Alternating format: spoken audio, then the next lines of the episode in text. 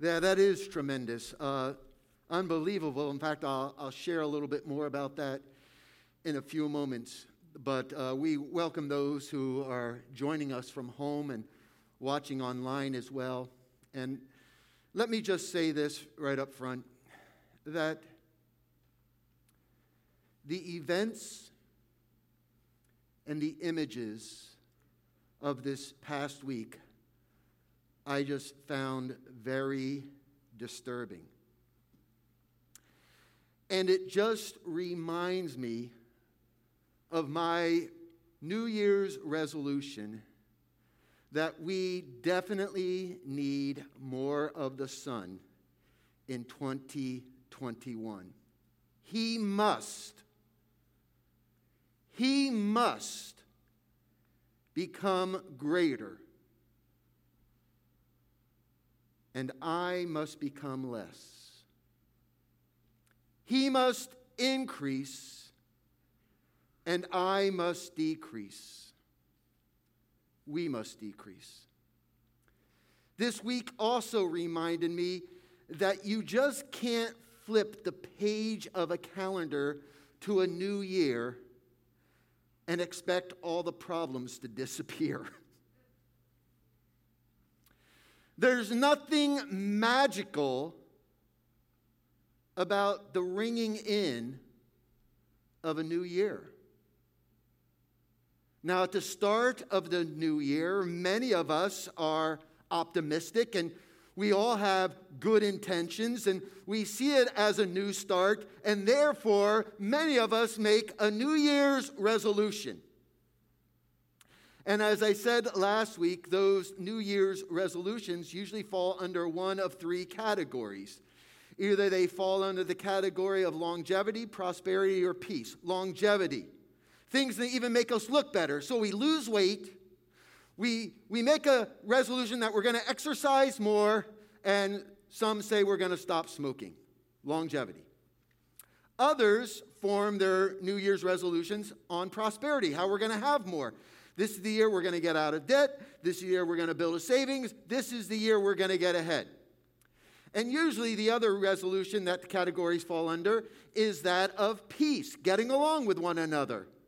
This year, I'm going to be more patient, more loving, less judgmental, so that we can get along with one another a little better and, and have peace. And as I'm sure most of you are all aware of, the conflict happens when the New Year's resolution collides with the old year habits. This year, our network office asked ministers to join them on a 21 day fast. Now, it's not possible for me to fast 21 days and also go about my normal work business. But I decided I would fast one meal a day. Well, Friday, January 1st, I was home. That was real simple. During lunchtime, I just went up and I studied and I prayed. Saturday was no problem. I just took the morning and skipped breakfast and prayed extra and had lunch then with Heather and dinner. Sunday, last Sunday was no big deal. I had breakfast. I was here until about 2:30 after service with a, another service, and then I, I went home and had a late lunch. And when it came supper time, I just went up into my den and prayed. But then the work day came, the work week came, and Monday. And when you're back at work, all of a sudden I realized that a lot of my eating habits and a lot of my picking is all because of stress. So you realize that the old habits now collide with the New Year's resolution, and we're at war. Oh, the things I want to do, I don't do, and the things I don't want to do, I do. And oh, what a wretched man I am, as Paul says. And we have good intentions. But you know, as Christians, we have an advantage. Did you know that? When it comes to our New Year's resolutions, we have an advantage. The Bible says we have a paraclete, the one who comes alongside, the Holy Spirit, the counselor and the comforter who can help us in our changes, who can help us in our transformation, who can help us in our good intentions. And I don't know about you, but I'm so thankful for the guidance and the comfort of the Holy Spirit that in my weakness, I can rely upon Him. Now, it's more than just willpower. It's our discipline and willpower, but transforming, powers only come through the power of the Holy Spirit. And boy, we need a change. We need to look to the Holy Spirit in helping us in all of our good intentions. Now, last week, I gave you the Proverbs challenge. There's 31 days in January. There are 31 Proverbs. And we're reading a proverb today. I don't know if you've read Proverbs 10 today, but such verses as, He who wins souls is wise. We can never lose sight of that. And as I gave this proverb challenge, each day we read a proverb, I gave this, and I want to share it again for those who were not here because uh, Bobby, you text me this week. You, you text me on Monday. Hey, what was that uh, uh, uh, Bible site again? And, and Larry Maloney on Wednesday, you showed me that, that this made an impact upon you and Jackie, and, and you showed me the Gateway Bible. But if, if you don't read the Bible on a daily basis, this is a good way to start off the new year reading a Proverbs a day. And you say, well, I may not have time or I'm not a good reader. And that's why I showed last week. All you Google search is Bible Gateway. It comes to this screen. You can type in uh, uh, Proverbs 10 or, or you type in Proverbs 1 and then you hit the return and it will give you Proverbs. And then on that little icon, that's a speaker, you press right on that. And before you know it, it just so happens in the NIV, Max uh, McLean will start reading Proverbs chapter 1, and it takes all of three minutes and 12 seconds to listen. The longest proverb will take you three minutes and 36 seconds. I know yesterday I sat down in my den and I listened for one minute and 51 seconds, Proverbs chapter 9. So let me just say this if you don't have four minutes a day to listen to a proverb, then your life is way too busy or you just don't have a proper priority. Last week, we looked at Proverbs chapter 3. And as we long for prosperity, longevity, and peace, Solomon says in chapter 3 there are 10 principles, there are 10 New Year's resolutions that if you really want longevity, prosperity, and peace, here are 10 principles to apply to your life. And last week we looked at the first three let love and faithfulness never leave you, trust in the Lord with all your heart, and do not be wise in your own eyes. And as I said, I gave a warning last week that these principles are easy to talk about but when you try to apply them, as we learn this week, they become very difficult. So now we're on number four, principle number four. Now, this principle is very simple, but it's the one that's probably the most resisted. Honor the Lord with your wealth. Now, whenever a pastor starts talking about money, people get upset. He's after our. I'm, um, no, I'm not. Or they start thinking, oh no, the beginning of a new year, the pastor's talking about money. We must have had a really bad year last year. Well, I don't need to say anymore, but did you see missions last month? And that was a reflection of the whole year. We, considering it was COVID, we had an outstanding year. I'm only talking about money because the fourth principle is honor the Lord with your wealth. And I don't know if you know it or not, but the money is a topic that's often talked about in the Bible. In fact, Paul says to Timothy, in 1 Timothy chapter 6 verse 10, he says these words to Timothy The love of money is the root of all evil. Now, it doesn't say money is evil, but the love of money. And the problem is, we love our money so much that we have a problem with honoring the Lord because we want to hold on to it. This principle, honor the Lord with your wealth, with the first fruits of all your crops, really begins with tithing.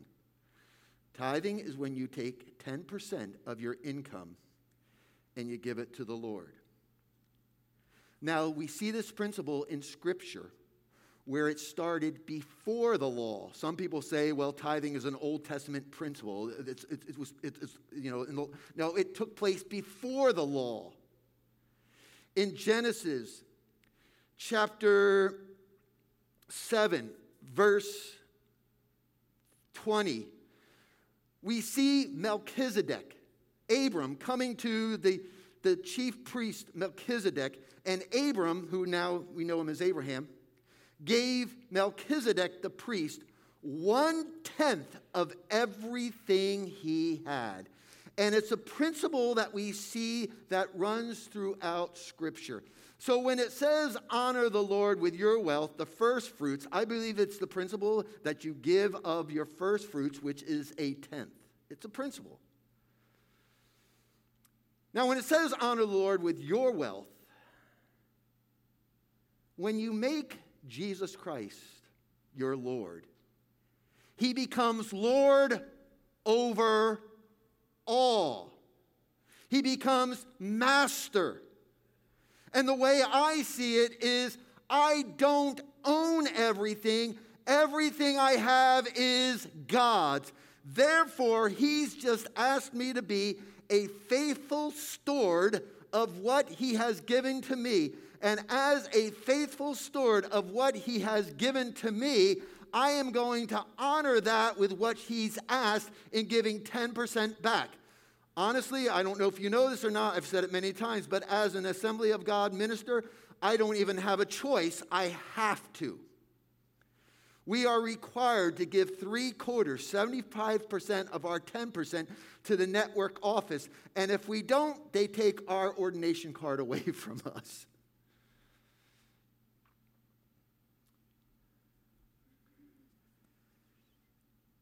This is a principle, and I, I want to bring balance here because it's a principle that says if you honor God with your wealth, He will supply you with everything you need.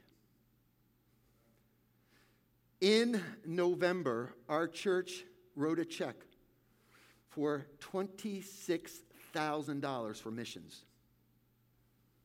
8,000 in monthly support, 10,000 for wells, 8,000 for Convoy of Hope. $26,000 in November went out for missions. I don't think it's a coincidence that God gave us two, uh, 217% in missions revenue for that month. Because there's a principle in God's word that says this Remember this whoever sows sparingly will reap sparingly, and whoever sows generously will also reap generously. And there may be some here that don't know the whole uh, uh, history behind the building you're sitting in right now. But in March of 2013, our, we had an annual business meeting in the old building, in the old sanctuary, and this congregation unanimously approved a budget of $1.6 million for a building project. At that time, 18 years after I had come, 18 years, when I looked at that $1.6 million budget for a new building program, I realized that in 18 years, our church had given just about $1.6 million to missions. And when you take a, it's almost to a T. And I believe that when we opened the doors in June of 2015, and we only owed $60,000, that's God saying, when you sow generously, you will also reap generously. And a couple years later, we had the building paid for. You see, it is more blessed to give than it is to receive. You just can't outgive God. Now, let me also, um, I, you can, I think this is due to our secretary, Hope. She, she said the other day, you know, you should preach on giving. Remember Hope? I said, oh, it's coming. But let me bring balance as well. Because this is something, it's between you and the Lord, and the Lord has to convict you. Because we also read in Scripture each man should give what he has decided in his heart to give, not reluctantly, not under compulsion, for God loves a cheerful giver. Between you and God. Principle. Principle number five. Oh, man. The, these principles get harder as we go, and this is not one that we like so much. Do not despise the Lord's discipline. Woo-hoo. Do not despise the Lord's discipline. You know that I'm a man of routine and I have my routines, and don't take me out of my routines. I have my order. And one of the things I do at night, when I go to bed at night, my prayer consists of this Search me, O God, and know my heart. If there be any wicked way in me, and before I go to sleep at night, I always ask God to forgive me of the sins that I am aware of that took place that day. That's just, I've done that for years.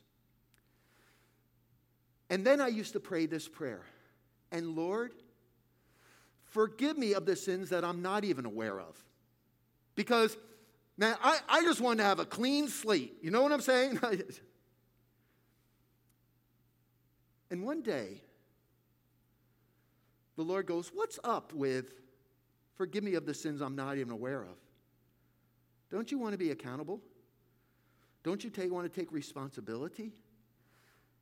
And the Lord just impressed upon my heart to change that prayer. Instead of, Lord, forgive me of the sins I'm not even aware of, I changed it to this. And Lord, make me aware of the sins I was not even aware of.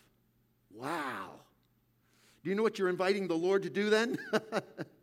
Slap you around a little bit. And as you're sitting there trying to go to sleep, and all of a sudden this comes up, this comes up. And don't despise the Lord's discipline. Do not resent his rebuke, because the Lord disciplines those whom he loves. Now, how does the Lord discipline?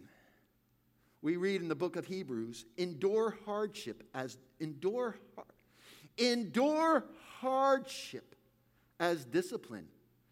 God is treating you as sons.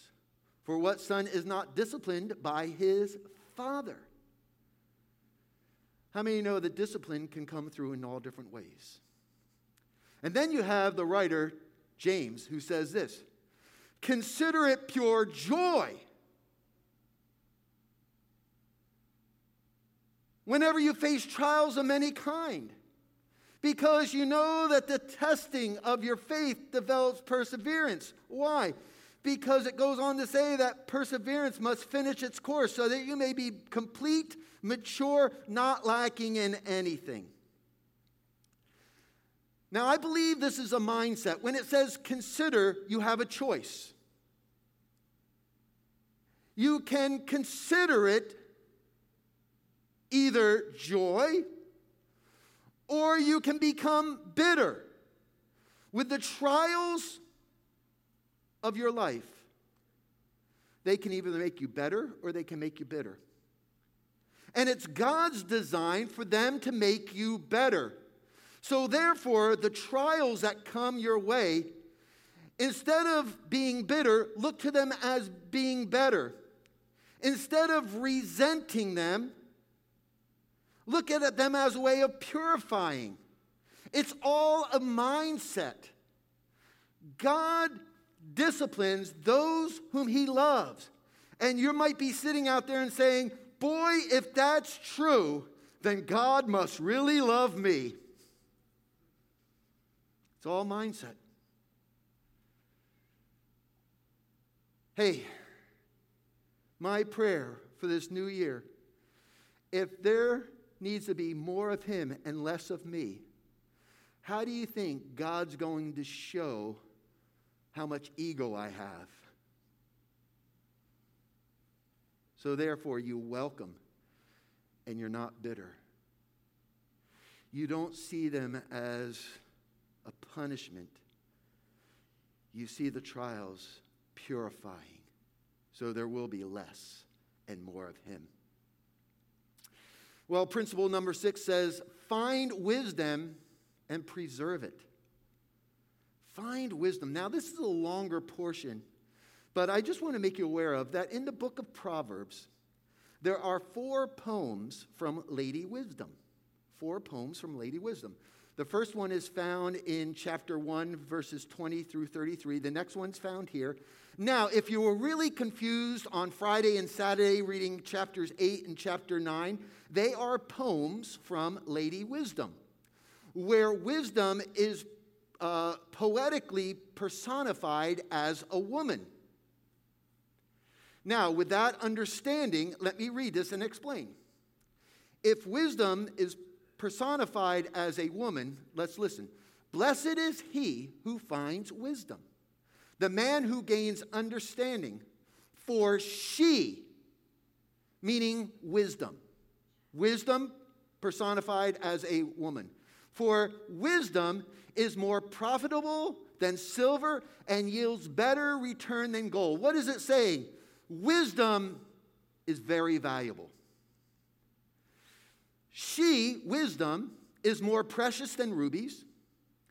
Nothing you desire can compare with wisdom. Long life is in wisdom's right hand. In her wisdom's left hand are riches and honor. You're starting to see how it makes it a little bit easier when you read that wisdom is personified as a woman. Wisdom's ways are pleasant ways, and all wisdom's path are peace. She, wisdom, is a tree of life to those who embrace her, wisdom. Those who lay hold of wisdom will be blessed. You can see it once again, starts making a little bit more sense. By wisdom, the Lord laid the entire foundation, and understanding, he set heavens in place. By his knowledge, and the deeps were divided, and the clouds of dew dropped dew. My son, preserve. Now, what is wisdom? We get a little insight as to what wisdom is. My son, preserve sound judgment and discernment, wisdom. Do not let them out of your sight. They will be life for you, an ornament to grace your neck.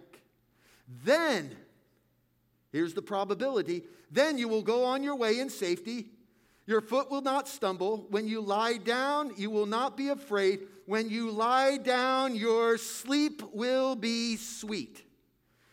I've been reading through the book of Kings, and actually in February, I might start doing a series on the book of Kings of because I believe Kings has a lot to say to us about a nation, of what we need to do as a nation at this time. But going back, in 1 Kings chapter 3, David hands the throne over to his son Solomon. And there we find Solomon at Gibeon offering up a thousand burnt offerings to the Lord. And as he's offering burnt offerings to the Lord, the Lord appears to Solomon, just this young little kid, now going to be the king of Israel. And the Lord says to Solomon, Ask whatever it is of me, and I will give it to you. Ask whatever of me, and I will give it to you. Now, let me ask you a question. If you were president elect, and the Lord appeared to you right now at this time, and the Lord says, I will give to you whatever you ask, what would you ask for? For me, it's real simple. For the Jets to win the Super Bowl next year. and you're like, whoa, whoa, wait, that's impossible. God does miracles. Come on. But what does Solomon ask for? Wisdom. Now, what is wisdom? We always think wisdom is that of knowledge. But wisdom is more than knowledge. The Hebrew word for wisdom, hakma, means more than just mental ability. And we see this in first in Exodus 31, where God conveyed to Moses about building the tent of meetings, the tabernacle. And this is what the Lord said to Moses See, I have chosen Bezalel, son of Uriah, the son of Hur, the tribe of Judah, and I have filled him with the Spirit of God. Now, in the NIV, it takes this Hebrew word for wisdom um, and it makes it the word skill, ability, and knowledge. God has given this one skill, ability, knowledge to make the furniture, the furnishings in the tabernacle. So behind this word wisdom, it's not the just the gaining of behind this word wisdom is not just the gaining of knowledge, but this word means activity. So I see wisdom as the ability to act on knowledge. The ability to act on knowledge. Well, where do we get knowledge from? We get knowledge from reading God's word. We get knowledge from uh, godly counsel. We get knowledge through experience. So it's through our experience, it's through our Bible reading, it's through godly counsel, it's through all these years that we fill our data bank with knowledge Wisdom is acting upon the knowledge that we have acquired. That's wisdom.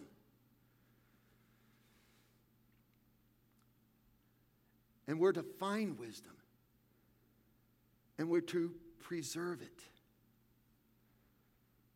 It's the it's it's acting on that which we know.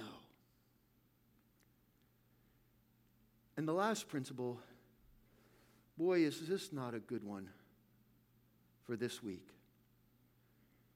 Have no sudden fear, have no fear of sudden disaster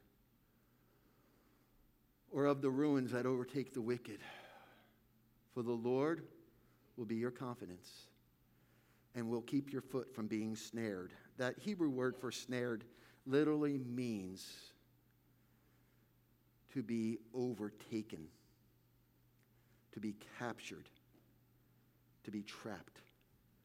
The word literally means to be taken by force. And what's the probability here? The probability is if the Lord is our confidence, if our trust is in the Lord, then we have no fear of sudden disasters.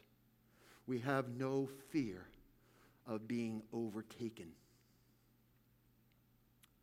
Now, today, I don't know if you've read your Bible, uh, or last yesterday in, in our Bible reading, we, we read this that the fear of the Lord is the beginning of wisdom.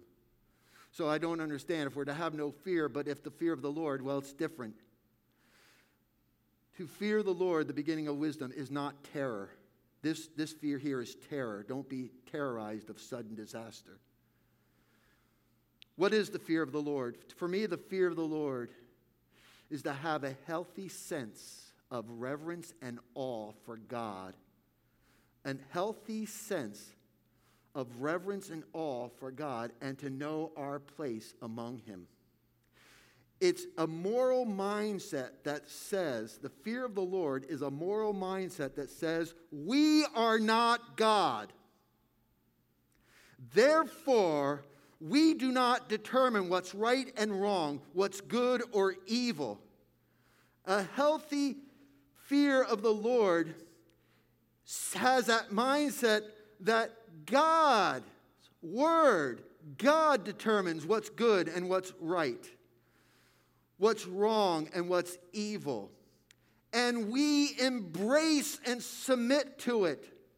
When we embrace and submit to the rights and wrong, to the good and evil, and see God with an awesome reverence and fear, along with a trust, the probability says you're not going to be captured, you're not going to be trapped. I will watch over you. Pastor Bonnie, you can come.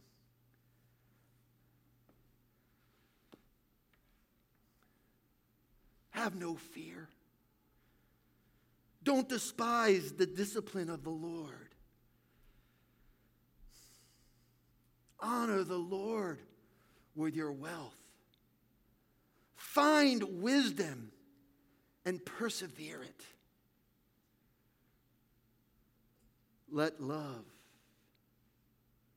and faithfulness never leave you. Trust in the Lord with all your heart. Jesus.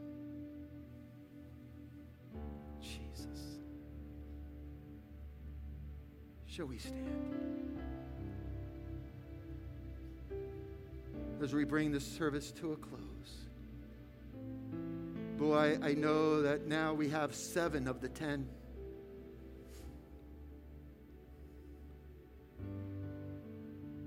And I'm trying on a daily basis, along with He must become greater and I must become least. For this year, I'm trying to read and look over these 10 principles every day.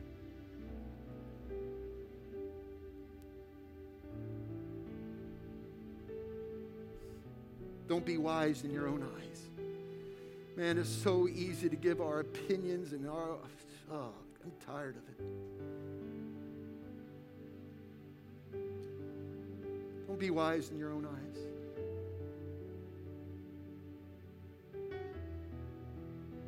Let love and faithfulness never leave you. Come on. Honor the Lord. Trust in the Lord with all your heart. Have no fear. Would you sing along with Pastor Bonnie? God will make a way. God will make a way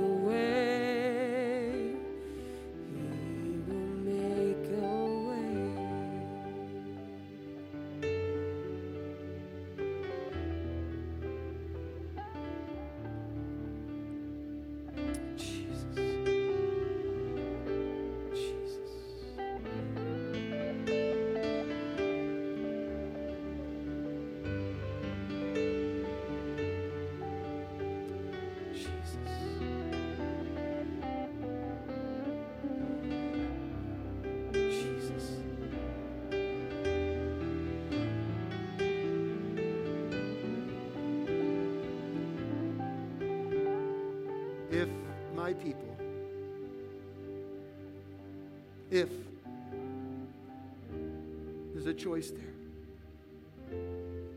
If my people who are called by your name will what? Humble themselves.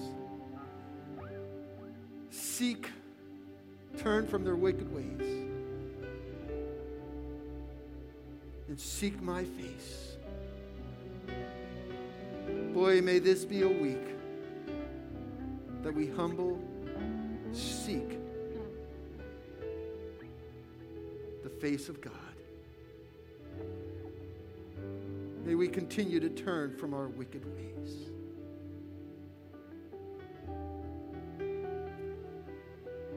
Because, Lord, we need you to hear us blessed and holy name we pray. And all of God's children said, Amen. God bless you.